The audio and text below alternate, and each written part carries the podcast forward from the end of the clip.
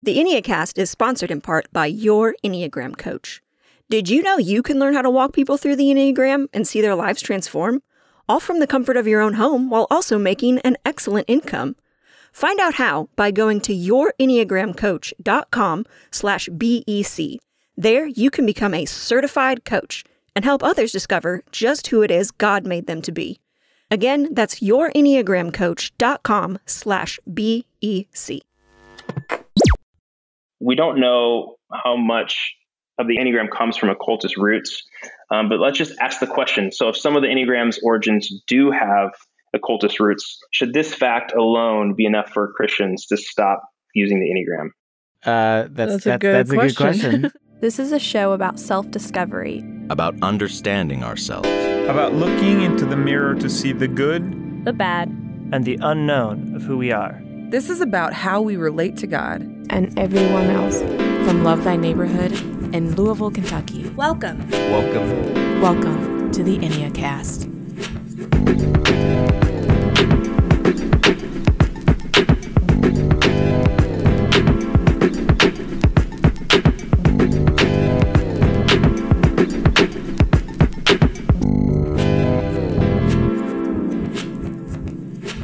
Hey, welcome to the Enneacast. I am Jesse Eubanks. And I'm Sam Stevenson. Every episode, we walk you through the Enneagram, and today is the season three finale. Yeah, it's crazy. We're already here. Yeah, it's been a, a good season. So, uh, today we're going to talk about should Christians use the Enneagram? That is a question that comes up all the time, and understandably so. We're called to, to weigh truth, we're called to discernment, we're called to biblical faithfulness. And so, understandably, when this random thing shows up in our Facebook feed that looks like a pentagram, uh, we have questions. Right. And if you're a fan of the show and, and a fan of the Enneagram you've been listening, but you have friends or family members that are skeptical, we hope that this episode will be a great resource um, for that particular audience because we're really going to dive into some of the the unknown origins and the you know the spiritual language that's used in the Enneagram, and we really want to get to kind of the bottom of of where this tool came from and how we can best utilize it in our Christian walk. Yeah, so if you're somebody that has had a lot of questions about the Enneagram and about whether or not it's something that's acceptable and healthy and godly to use, our hope is that this this episode will be for you. So uh, Sam and I don't want to have this conversation on our own. We can't. we can't. Uh, so we've actually brought in an outside special guest. So Tyler Zach is with us, and Tyler is a pastor at City Light Benson Church in Omaha, Nebraska. He's a husband and a father of two adopted boys. His current project is the Gospel for Enneagram, a 40 day devotional for each Enneagram type. The first one for type three actually comes out this August. And he has done some extensive research on today's topic. Uh, he actually released a resource called Should Christians Use the Enneagram? And so we are excited to talk about this with Tyler. So, welcome to the show, Tyler. Hey, it's good to be with you guys. I'm excited. Thank you for the invite. I'm passionate about the gospel and the Enneagram, and uh, just thrilled to be talking about this with you guys today. Well, we appreciate you giving us some time. Uh, let's let's just start here. You know, when did you first learn about the Enneagram, and what role does it play in your work or your life? For sure, I first heard about it from my friend Kevin, and uh, he had been a part of a church plant here in Omaha uh, that is known for sort of having a high bar for doctrine. And uh, so when I found out this church was using the Enneagram, it made me curious.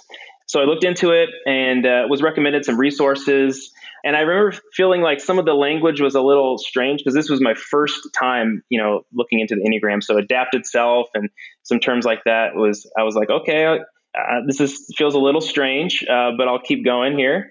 And I was wondering, man, who else is thinking about this from a, a gospel perspective? Is there anybody out there? So I just literally typed in gospel Enneagram into YouTube, and uh, John Fooshee uh, showed yeah. up. And uh, I know that you had John on. Uh, he's an incredible guy, and so I got hooked up with him, and he coached me. Uh, I became a certified Enneagram coach through him. And man, from the very beginning of looking into the Enneagram, it's been so helpful to become more self-aware and to have more empathy towards others. I think it did a good job too the, in the very beginning of just affirming me and my gifts, uh, of just just a gift of encouragement and the gift of bringing hope to people who are hopeless, uh, leading people through hard seasons. I feel like that was was really incredible just to say, hey, keep doing that. Mm-hmm. Um, but also, it really shed light on kind of why I was having difficulty grieving. uh, with with people in my life. Um, one thing that we love to talk about is just our infertility and adoption journey, uh, just because a lot of people out there are going through the same thing. And in the early years uh, of that struggle, my wife and I were were dealing with it in a very different way. So so she's a six, uh, and so she feels things. She assumes you know sometimes she can think the worst, and so she's crying. Uh, I have this sort of naive hope that everything is going to work out. We don't need to worry about it. We don't need to cry. We don't need to, to feel anything because God's got this and He's, he's going to work it out in the end. And so we were just grieving in, in two different ways. And the Enneagram just said, hey, you're going to struggle with feelings. And, uh, and so I, it was really helpful to, to, to see why I was taking my feelings, putting them on a bookshelf, stuffing them, not wanting to come back to them. Uh, just as Jesus wept with Lazarus's family, I needed to be uh, weeping with Lindsay. And so, you know, God did tremendous work in my life, but the Enneagram really sh- showed me why I had such a difficulty grieving. Yeah, well, as a as a four wing three with a wife named Lindsay who is a six, I, am I'm, I'm, I'm with I'm with you. I have a I have a question about um, just kind of your personal journey critiquing the enneagram um, and what that was what that was like for you and what when did you first start to question you know some of the origins or the use of the enneagram as a Christian? So a ministry leader here in Omaha posted a YouTube video and so I was, I was interested in it. And so I, I, clicked on it. And as I started to listen, and they said that it had occultist roots, that it was not redeemable, uh, that just as God told the Israelites to tear down the altars in the Old Testament, that the Enneagram is in this, we need to see it in the same way, that we need to tear it down because it's, it's really dangerous. You know, they have, him and his wife had, have great hearts, and we're just trying to warn people against using the Enneagram. And so that really caused some some doubt in my heart. Uh, and then I got on the Gospel Coalition website and began reading some articles by some well known authors. And they were opposed to the Enneagram and they were warning other Christians not to use it. And so this sort of really like put some doubt in my in my soul and made me start to question whether or not it was it was something that I needed to to keep using or not.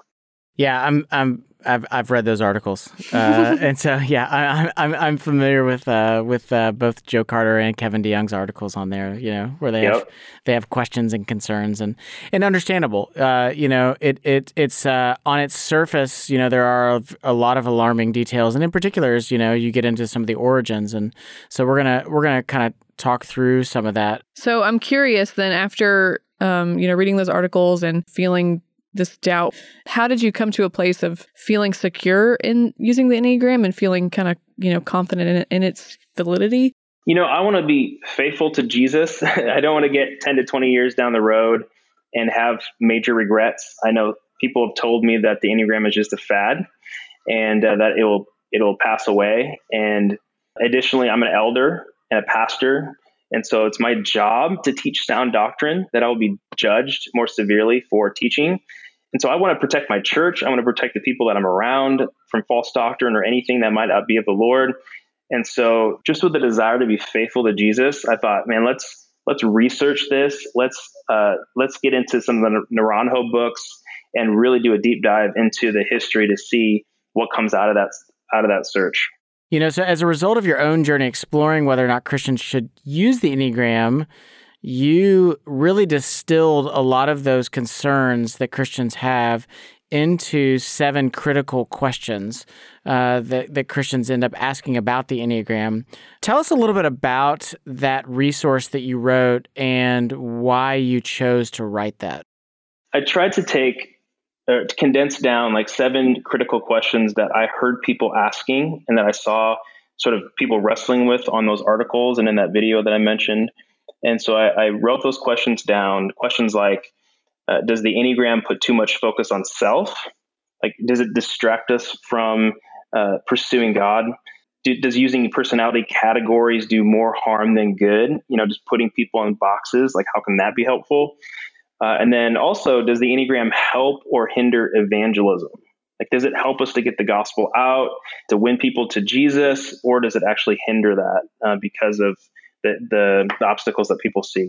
So those are just three of the seven questions. And after answering all those, the seven questions and kind of going on that search, I became very confident that this is something that I can use as a Christian. Well, I think what we need to do then is that we have two of those questions that we really want to explore because I think it's I think they're the two most common questions that many Christians have. And those have to do with the Enneagram's origins and the Enneagram's spiritual content as it relates to the Bible or maybe even contradictory to the Bible. So, we're going to explore that. We're going to do a deep dive into the Enneagram's origins after the break. So stay with us. The Enneacast is brought to you by Love Thy Neighborhood. Love Thy Neighborhood offers social justice internships supported by Christian community for young adults, just like Cameron Presson from Tennessee. When I came to LTN, I was halfway through a theology degree, and I was really eager to put hands and feet to the ideas uh, that I so often talked about in academic settings. And so for me, I'm able to see the Bible as extremely relevant to today's context in all contexts because I see how the Bible is speaking into and against issues of injustice and how Jesus is constantly serving and loving and elevating the marginalized. Ready to see how Love Thy Neighborhood could impact your life? Learn more and apply at lovethyneighborhood.org.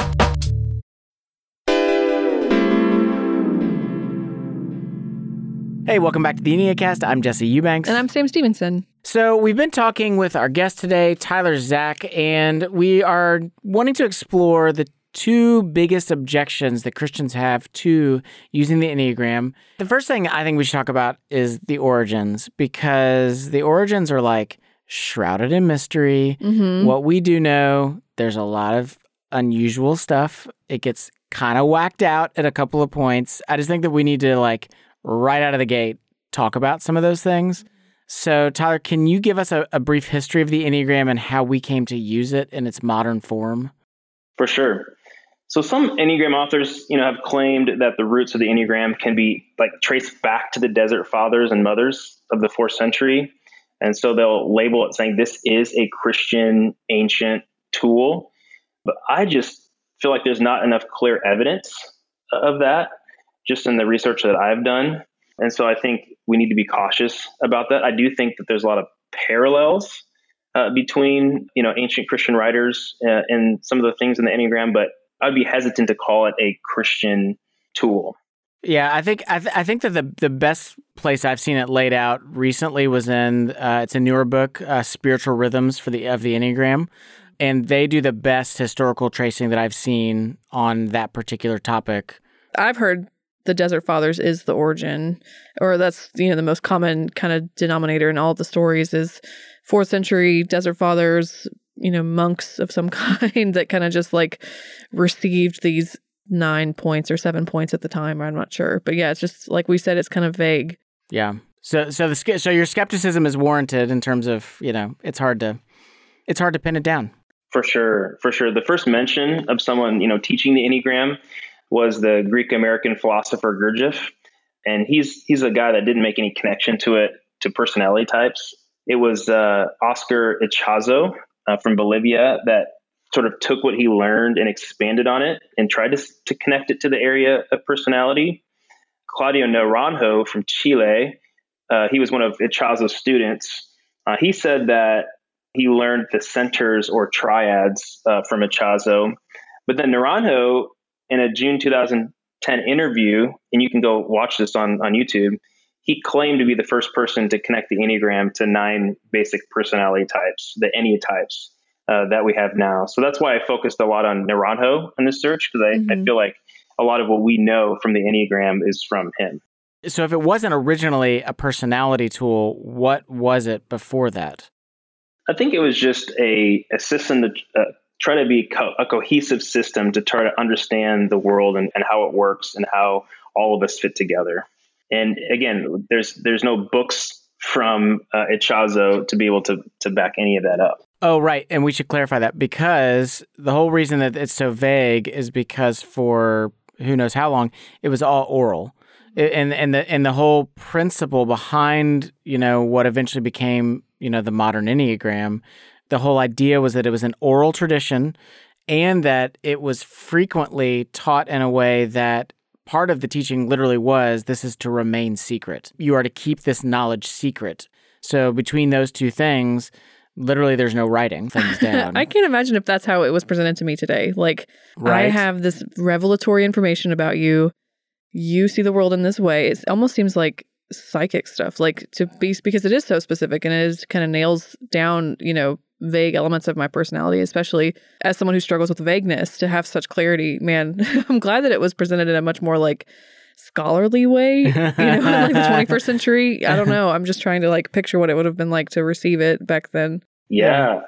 Naranjo, you know, was was very interested in it for that reason. It was very esoteric. It was like this higher knowledge that he was attracted to, and uh, we have what we have because of him. So he went to Ichazo and learned the Enneagram from him. We don't know exactly what he all learned, but that he said he learned it from him. Uh, and then Naranjo began bringing his students to learn about it, and then he started teaching people like Helen Palmer and Father Robert Ochs and some of the, the names that we know. So Naranjo is the one that began teaching people from the, the states the Enneagram, and that's that's the reason why we have it today. But even then, you know, did he did he continue the tradition of wanting certain? He wanted a certain level of secrecy about it. Yep. You know, one of the one of his students was Father Robert Ochs, and then Father Ochs taught the Enneagram to the Jesuit School of Theology, uh, which is where Richard Rohr encountered it. And Rohr was told by his spiritual director, "Hey, do not let this get out because it needs to be handled with care and wisdom, and the the average layperson cannot handle it." Um, but then it was after just years of Rohr being personally convicted by the Enneagram that he's like, I got to get this out. And so then that's why he began teaching on it publicly. Yeah, and and Riso was in there somewhere as well, I think. Yeah, so Don Riso was a was a Jesuit, and uh, he started to teach the Enneagram to to Catholic communities, uh, and then co-founded the Enneagram Institute in 1997. So a lot of us are familiar with Riso and Hudson and the mm-hmm. wisdom of the mm-hmm. Enneagram. So they, that kind of came out of that Jesuit Catholic tradition. That was my first introduction to the Enneagram was like this manual of very, you know, condensed information, but it was written by two, you know, I guess it was written from a, a semi-spiritual perspective. It wasn't necessarily a gospel perspective, but okay, that's helpful. And then Suzanne Stabile uh, was a student of uh, Richard Rohr. And so that kind of put her on a journey to, to learning the Enneagram, teaching the Enneagram, and then from what I've heard, Ian Cron was at one of our workshops and uh, came across the Enneagram from her. And then, as you guys all know, they got together and wrote the widely popular primer, uh, The Road Back to You, uh, which really just blasted the Enneagram into evangelical and Protestant circles. Yep. The Enneagram for me is so proud though because I knew about it before that book came out. Well, it's funny because I was gonna say as like I don't even know if it's a nine thing, but then I was like, and then here we are, like we did a podcast about it, like after all of that.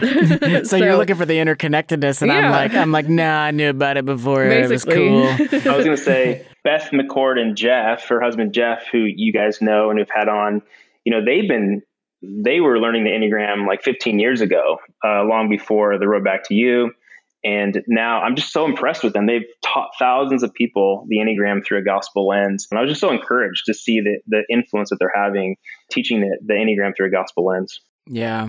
Okay, so that's kind of the broad strokes overview, but but within like there's a couple of details in here that are kind of concerning. Can you share with us maybe a couple of those more concerning details that have kind of come to light as the Enneagram has been developed? Yeah. So in the video that I watched of the the local ministry um, couple talking about the Enneagram, one thing that they shared was that Naranjo claimed to receive the Enneagram types through a practice called automatic writing. And uh, I don't know anybody that practices that, and I was very unfamiliar with that, and so I had to kind of look up what that meant. And basically, automatic writing is a process whereby you relax your mind and sort of allow messages to flow through you from pen to paper. And they say that it can come from a subconscious level, like from within you, or you can practice automatic writing and be hearing from a divine source and write things down. Yeah. So when I heard that, I was very concerned. yeah. Uh, and then, and on top of that, at, Ichazo, Naranjo's teacher, uh, and this is something that Joe Carter pointed out in his article at the Gospel Coalition, but he said that Ichazo said that he received knowledge from an archangel. Uh, and so again, that that was very troubling to me, and I had to figure out what that was all about. Okay, so we would share concerns about that. Like if Sam came to me and said that she was, hey, I've got a new hobby called automatic writing, and First an it sounds archangel comes to me. At first, it's like I wrote a you know a book or whatever. Wait, wait, and I did it without thinking. yeah. Uh, but I guess our question would just be, what do you what do you do with that? Like, what are Christians supposed to do with, you know, all of these things where th- this narrative is essentially elements of the enneagram were received through what Christians were would refer to as a cultic practice. Wh- uh, What do we do with that? Yeah, and for the record, you know, Naranjo never explicitly, which I think we get most of the Enneagram from him. I mean, he's the one that said he came up with the Enneatypes. He never claimed to receive something from a divine source like Ichazo did. But even still, it's it's troubling. Uh, I do think that you know, again, Naranjo is not just this crazy occultist. He was trained in the United States. He was a brilliant psychologist, studied tremendously just personality types and things like that. Um, but even still, like it's it's it begs the question. You know, we don't know how much of the enneagram comes from occultist roots, um, but let's just ask the question. So, if some of the enneagram's origins do have occultist roots at some level, we don't know what level. Should this fact alone be enough for Christians to stop using the enneagram? Uh, that's That's a that's, good that's a good question. question. That's a good question. So, throughout the Bible and church history, the church has used common grace knowledge obtained from all kinds of people in such fields as psychology, science to advance the gospel. And I began to do some more research on that. Like, how has the church dealt with people like Naranjo in, in the past? And even if you look in the scriptures, one of very common passage that people go to is Acts 17. And so here we see Paul quoting a Stoic philosopher. So he was well read um, by the Stoics. He uses an unknown idol to point people to Jesus. So we don't see Paul in the New Testament going around and smashing idols, but he he makes use of it. He he looks at this unknown God and says, "Here is the the God I want to proclaim to you."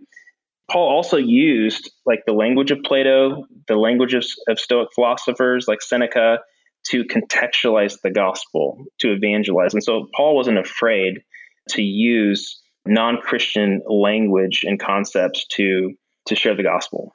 Yeah. John in his first chapter of his gospel describes Jesus as the logos. Again, it was a was a platonic term to connect the dots for esoteric thinkers in his day.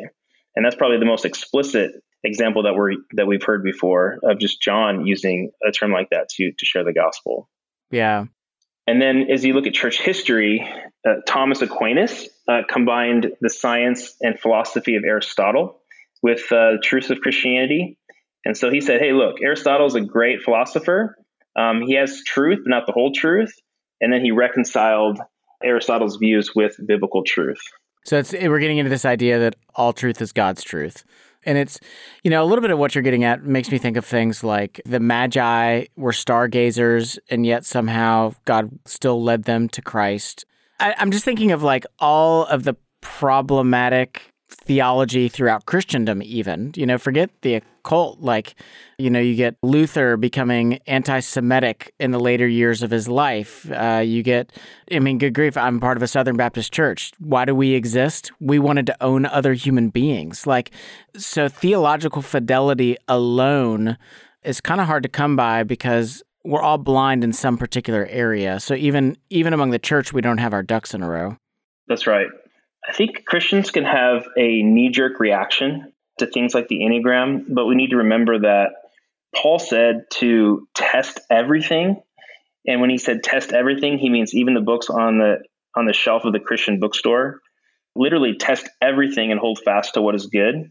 And so I feel like instead of having a knee jerk reaction of saying, hey, just let's toss the Enneagram and throw it away, let's have this gospel lens that we can see everything that we're learning uh, through a filter and to use it uh, for good, to use it to share the gospel and to use it to, to build up the church. Okay, so that's a little bit about you know the troubling origins of the enneagram. I, I, guess that leads you know directly to the second thing that we really want to talk about, which is you know just has to do with like spiritual language, and many people are concerned because it's it's kind of quote unquote marketed as a spiritual tool, but doesn't the enneagram contradict what the Bible teaches? And if so, why in the world would Christians want to embrace this other spiritual tool. So, can you kind of talk to us a little bit about that wrestling match between those things? Yeah. Yeah. One thing that stood out to me was when Kevin DeYoung said, Hey, the most troubling thing about the Enneagram is that it's been infused with spiritual significance. He said, Hey, if the Enneagram were just another strengths finder tool, it wouldn't be a big deal. But because people claim that it is a, a spiritual tool, I think we should pause and, and ask, okay, what spiritual language could be confusing or misleading for Christians? Uh, because you have people who aren't Christians writing on the Enneagram, you have Christians from different camps and different theological backgrounds writing on it.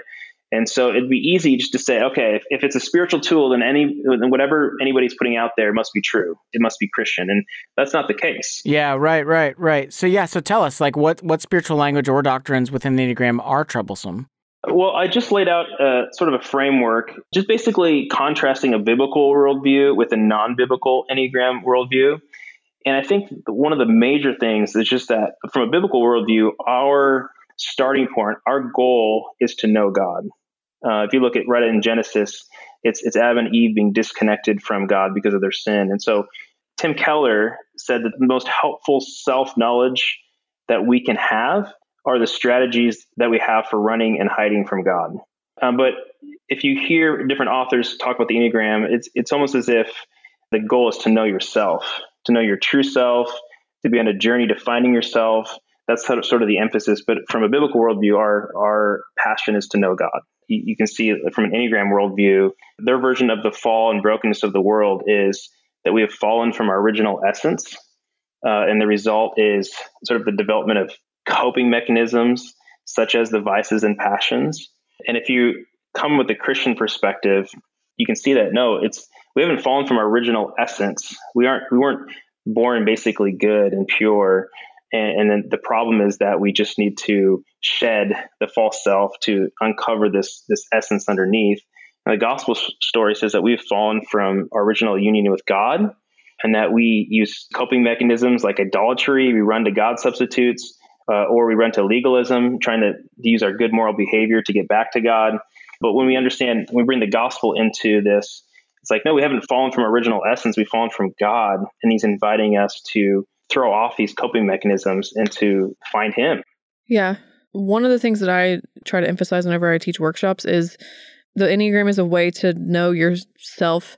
That way you can better know your neighbors. And then if you know yourself, you can love yourself and therefore love your neighbors. So it's it's for the purpose of community. It may start with the self, but I think it always kind of mm-hmm. moves outward. Yeah, for the purpose of relationship. Yeah, for yeah, and for the purpose of relationships. Right, right. The other thing too is that it's a curious thing to me because there are, you know, specific communities within the Enneagram world that put a lot of emphasis on knowing yourself and that somehow that will lead to sort of a blissful sort of state. But the reality is the more that I come to know myself, the more that I see my desperate need so for me, the more that we know ourselves, the more that we see our brokenness and our need for God. Mm-hmm. And so knowing ourselves is not a distraction mm-hmm. or it's uh, not the uh, end of the story. No, it's it's really just it's a gateway into seeing like man, God, here's the very specific ways I need your grace to show up. Yeah. And and we can see that in Calvin. Like Calvin was very explicit at the very beginning of his institute saying we need to we need to go on a, a journey to finding ourselves being aware of ourselves, and, and in, in, that it leads us to God. Augustine too. Augustine was not not afraid to go on a journey to understand himself, to be introspective, to look at his doubts.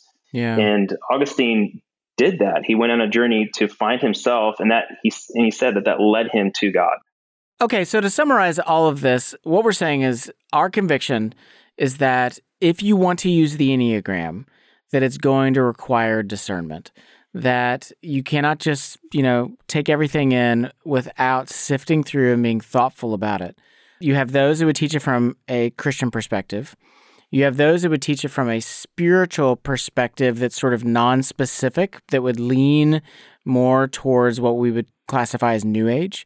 And then you also have those that are now, there's sort of a rising group that really just want to teach it more from a scientific and psychological perspective with very little emphasis into the spiritual side of things.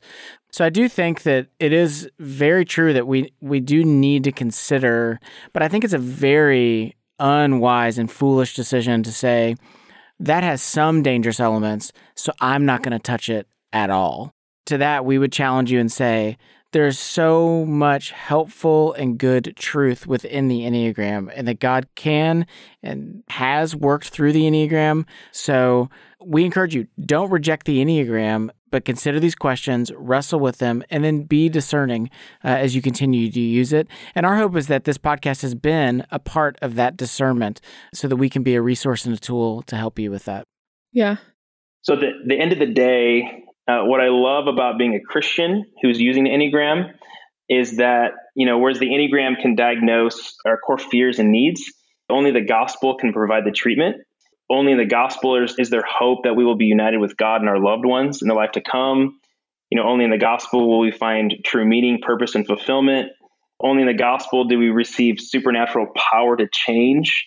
And only in the gospel do we find someone who will never fail or forsake us. And that's the beauty, beautiful thing about being a Christian is that our ultimate hope is not grounded in a psychology, but it's a, it's grounded in an actual person that we get to know, Jesus Christ. That's why I love bringing the gospel into this conversation is because the, the gospel is so beautiful and completes the story of the Enneagram. Well, Pastor, you just took us to church.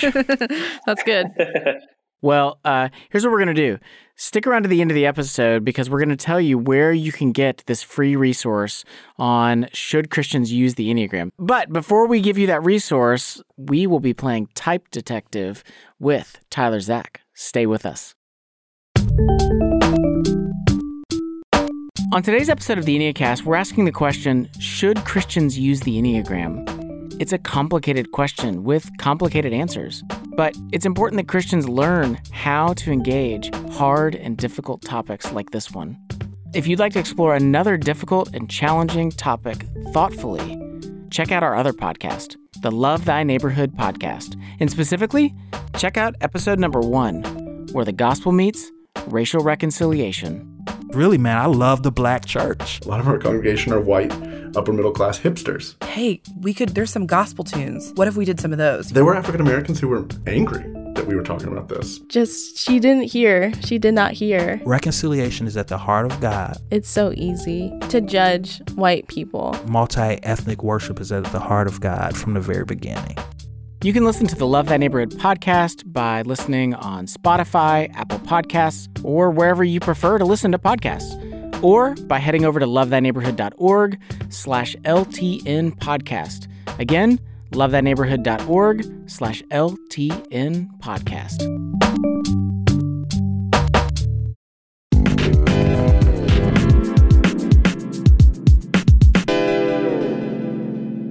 Hey, welcome back to the Enneacast. I'm Jesse Eubanks. And I'm Sam Stevenson. And now it's time for Type Detective.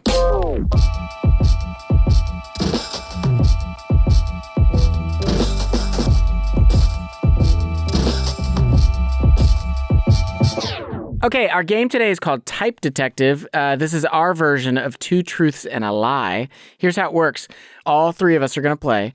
When it's your turn, you will share three facts about yourself, but one of them is a lie. Everyone else gets to ask two clarifying questions each about any of the facts shared, and after that, you're going to have to guess which one you think is the lie. Okay. Anyone who guesses correctly gets a point. If on your turn no one guesses your lie, then you get a point. Uh, so we're each going to take a turn. So there's going to be three rounds. Whoever has the most points at the end wins. Are you both ready? I'm ready. Ready. All right. Uh, so, Sam, ladies first. Okay.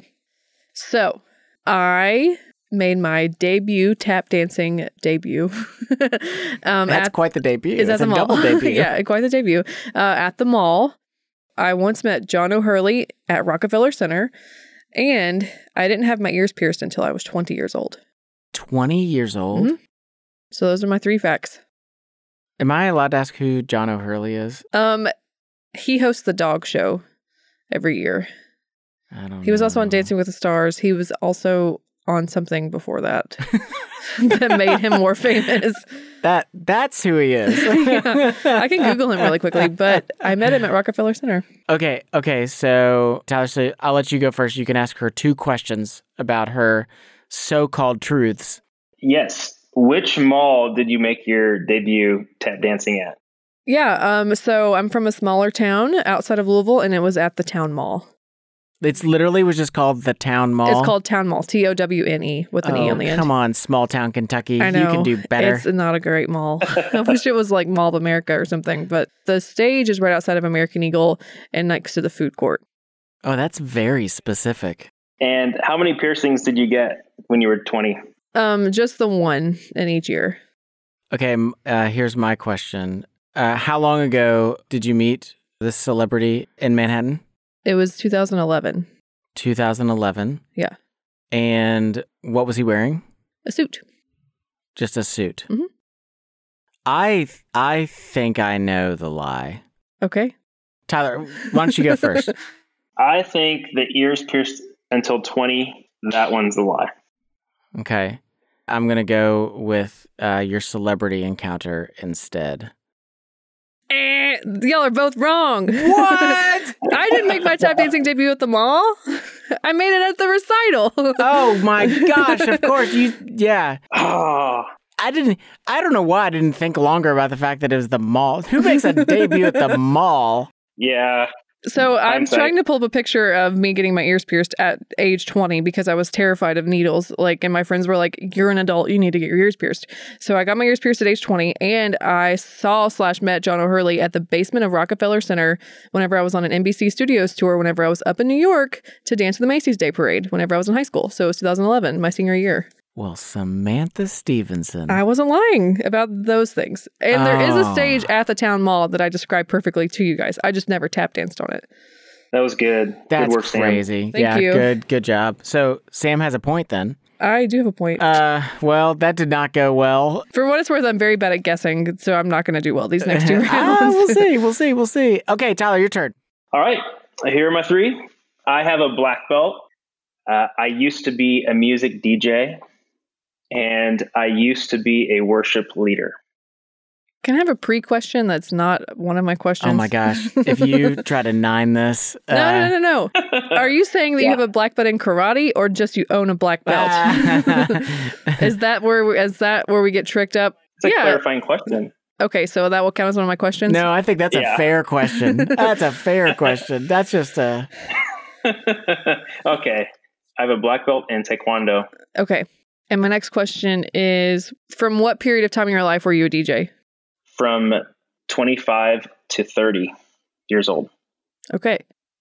What was the station that you DJ'd for? It was I was a wedding DJ. Okay.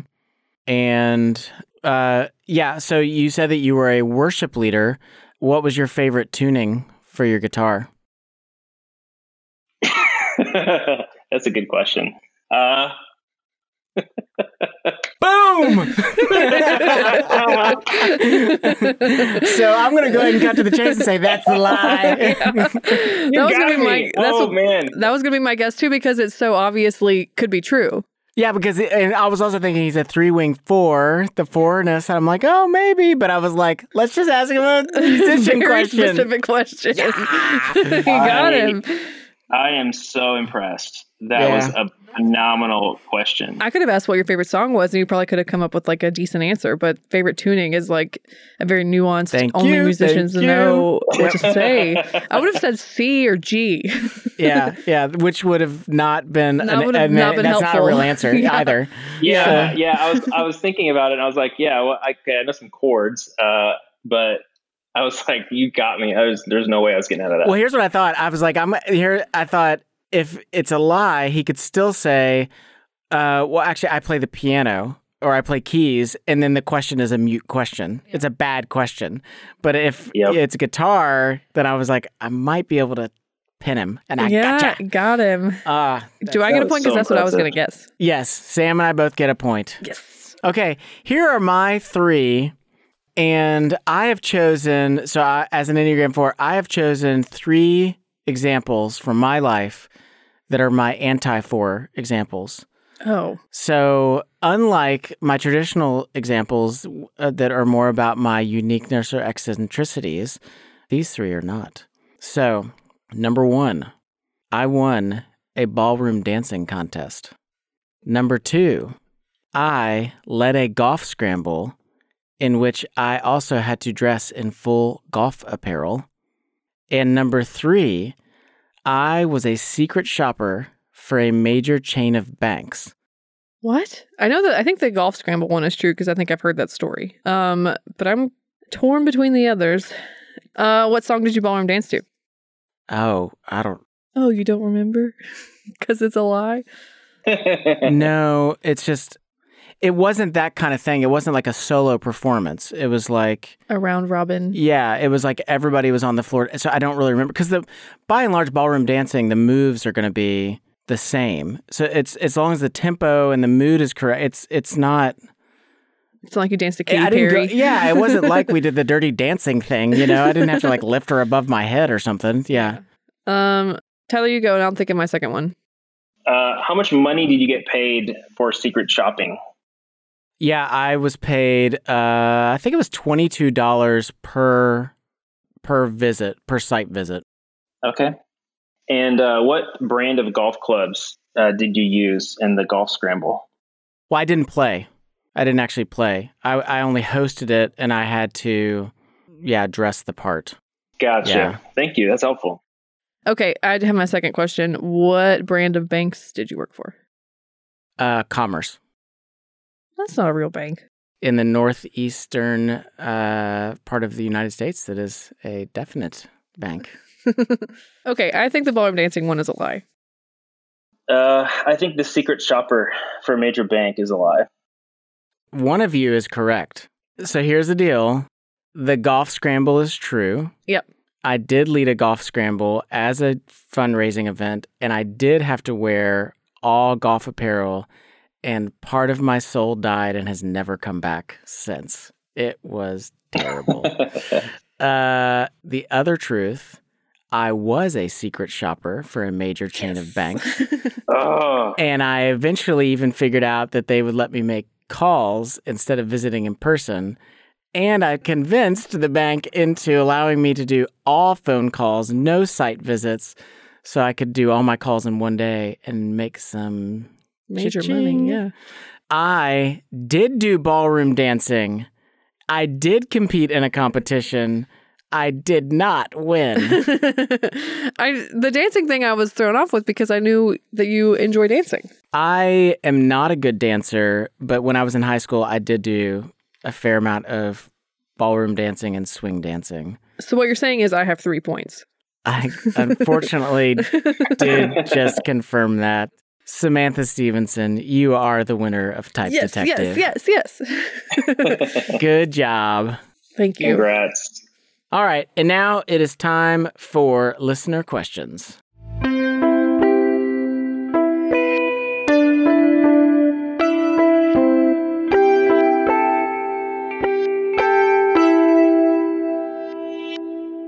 Okay, this question comes from A underscore Garish. They ask, one critique I hear a lot is that the Enneagram does too much, quote, navel gazing. What are your thoughts on that? Yeah, I think we answered it uh, earlier. It, you know, does the Enneagram just help me to to know myself, focus on myself? But I think what we've said is no, it doesn't have to stop there, but it can continue to go. Just like what Augustine did, he went on a, in, a path of introspection to understand how he was running and hiding from God, and and it led him to God. And I think we can use the Enneagram, the the qualities in, of each type to show how the Imago Dei shines through us. So it can actually give us an appreciation and a worship of God for for uniquely displaying his his qualities through each and every type. I'd be curious too to know. I hear this complaint. I've heard this before. This concern, but I've yet to actually ever meet anybody in real life that does this. I feel like this is more like a I mean, I'm, I'm not trying to dismiss this question, but it does feel like a boogeyman question. It doesn't feel like hmm. people really actually like, like I used to be really other focused. Then I got into the Enneagram and now I'm all about myself. Like that just, I've not, I've not come across that. Yeah. Well, to be fair, actually, you know, there's a lot of Instagram accounts and, and people out there that just continue to talk about ourselves. Uh, so I guess in that sense, it could be just continually thinking about ourselves. So I think there might be some validity there. Yeah, I think I think like um, I don't know how else to say it except that I think that that stuff that disposition is not about the enneagram. That disposition, I mean, good grief in America and social media even like if it wasn't the enneagram, those same people would have figured out other ways to still talk about themselves. So I don't think it's an enneagram issue. It's a heart and you know character issue. Yeah. I don't know. I just I just feel like the enneagram kind of gets to be the scapegoat when it's it's not really the source problem. Yeah, or other personality tests too, like Myers Briggs, yeah. right. any of those. Right. Okay, this question comes from Ari underscore hike. What are signs that we're using the Enneagram to replace faith? That's kind of, yeah, general. I wish we could be more uh, specific, like replace faith. I'm trying to think of what she might or he might mean. Well, I, I think of the I think of the graph that you developed. You know, I think that you know when the enneagram is like leading us, it's it's more about self actualization. Mm. Uh, it's more about my own revelation and my own comfort, my own growth. It's not leading me towards other people. It's not leading me towards God. It's not leading me towards Jesus. The Holy Spirit is not necessary.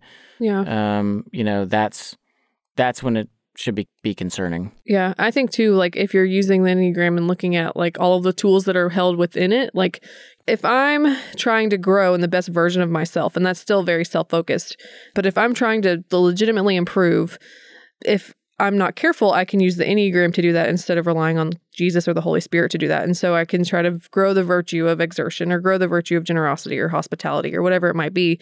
And without actually trying to do that with the fruit of the Spirit or with the Holy Spirit's help. So I can say, like, let me just try to channel my inner three right now and become really productive, or channel my inner four and become really creative, like, and try to use the tool to the end of itself and try to get kind of lost in that circle of, of the different types. You know, secular philosopher uh, Luc Ferry, he says basically every worldview has a doctrine of salvation. And so, yeah, the Enneagram in and of itself has a, a doctrine of salvation. It promises things uh, that you're going to be set free from your ego, you know, and your your personality to find your your true self. And there's like there's real benefit there. Like you can actually learn about yourself. It's a great diagnostic tool. So there's some like great benefits to it, um, and that's why people are enjoying it so much. But I feel like just the gospel completes a better story. Like the Enneagram can't uh, save you from death. But I do think that there is a growing movement of people that do regard the Enneagram at almost a religious level that it, mm. it provides them such clarity and personal fulfillment that that they're content to stop at the enneagram as opposed to we as Christians would say the enneagram is a signpost you know that's that's designed to lead us back to Jesus and so if we stop at the sign itself, you've definitely not arrived at the destination. And so I would just say that uh, that any of our use of the Enneagram should always be leading us into a greater and deeper intimacy with God and an awareness of who He is. And, a spe- and, and an understanding of the specific way that he relates to us and how we relate to other people. The Enneagram, for us as Christians, should be helping us to love God and love other people as we love ourselves better. If it's not doing that, then uh, then then it's time to back up and ask some questions. Amen. Well, Tyler, thanks so much, man. This has been great. Yeah, yeah. I just really appreciate you two and the work that you're doing. You're a phenomenal team. So yeah, appreciate you guys, and hopefully we can um, stay connected.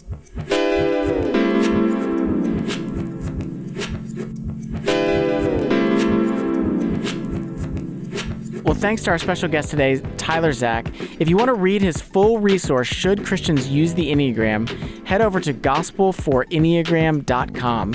There you can find that along with info on his 40 day devotionals. Again, that's gospelforenneagram.com.